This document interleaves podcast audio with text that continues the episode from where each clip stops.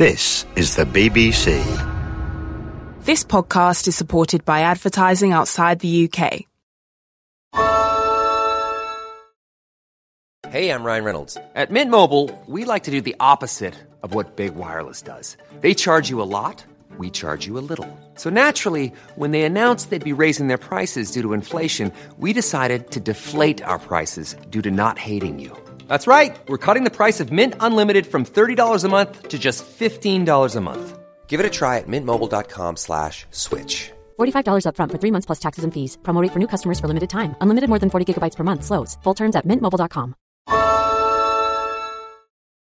This is a download from BBC Learning English. To find out more, visit our website.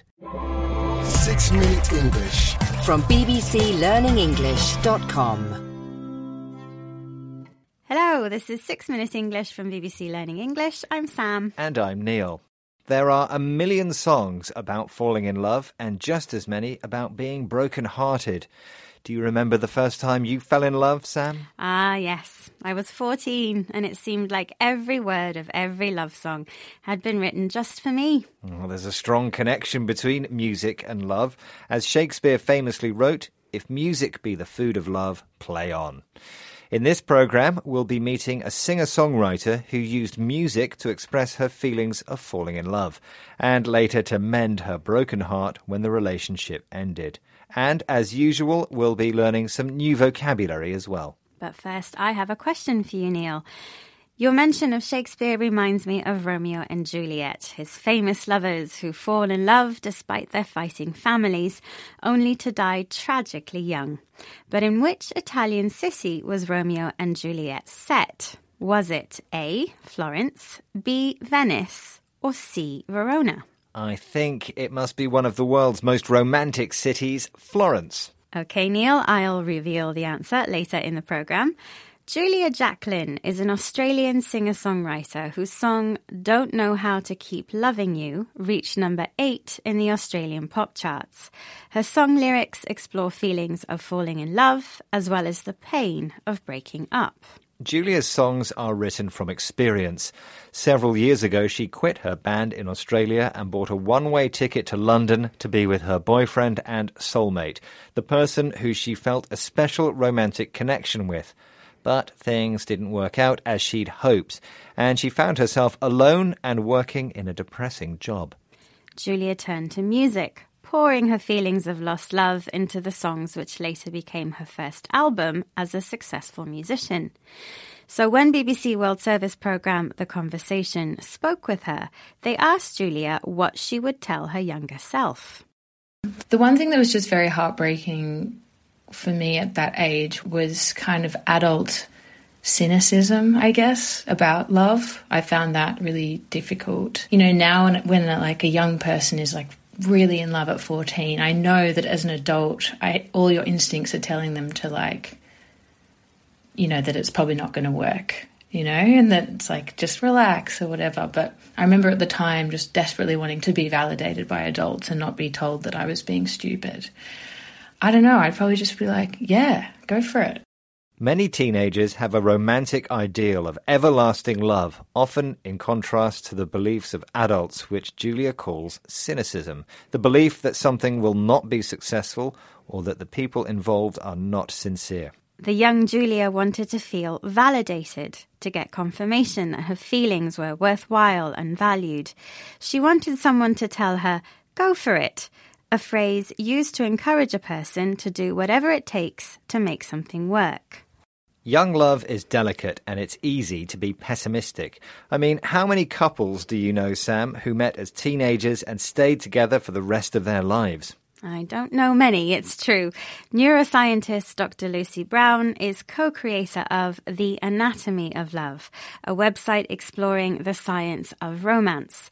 She thinks we need to be more realistic about falling in love, as she explains here to BBC World Services The Conversation. I wish someone had said, you know, love is wonderful. Yes, go for it. But heartbreak happens, you know, and maybe this isn't going to last. Um, um, maybe it is, but maybe it isn't. And just realize that it can be one of the most devastating experiences in your life, but you're going to get over it. Dr. Brown thinks it's important to know that relationships can end in heartbreak, feelings of great sadness, as if your heart is broken, especially after the end of a romantic affair. But she also wants young people to know that whatever happens, they can get over it, feel better again after something has made them unhappy. Falling in love is one of the great experiences in life, and developing the strength to face whatever happens makes it more likely that the story ends happily, unlike the tale of Romeo and Juliet. I think it's time to reveal the answer to my question, Neil. In which Italian city does the story of Romeo and Juliet take place? I said it was Florence, so was I right? Well, Florence is a romantic city, but the correct answer is Verona. Verona was little known in Shakespeare's time, but nowadays thousands of tourists visit the sites connected with the story, including the famous balcony where Romeo declared his eternal love. Okay, let's recap the vocabulary we've learned, starting with soulmate, the special person who you feel a strong romantic bond to. Cynicism describes the belief that something will not work out successfully. If you are validated, you get external confirmation that your actions, ideas, or feelings are worthwhile and valued. You can use the phrase go for it to encourage someone to make whatever efforts are necessary to get something done. Heartbreak describes feelings of great sadness, as if your heart is broken. And finally, to get over something means to feel better again after something has made you unhappy. Once again, our six minutes are up, but there's time for one more famous saying, and I think it's good advice. Better to have loved and lost than never to have loved at all. Bye for now. Goodbye. Six Minute English. From bbclearningenglish.com.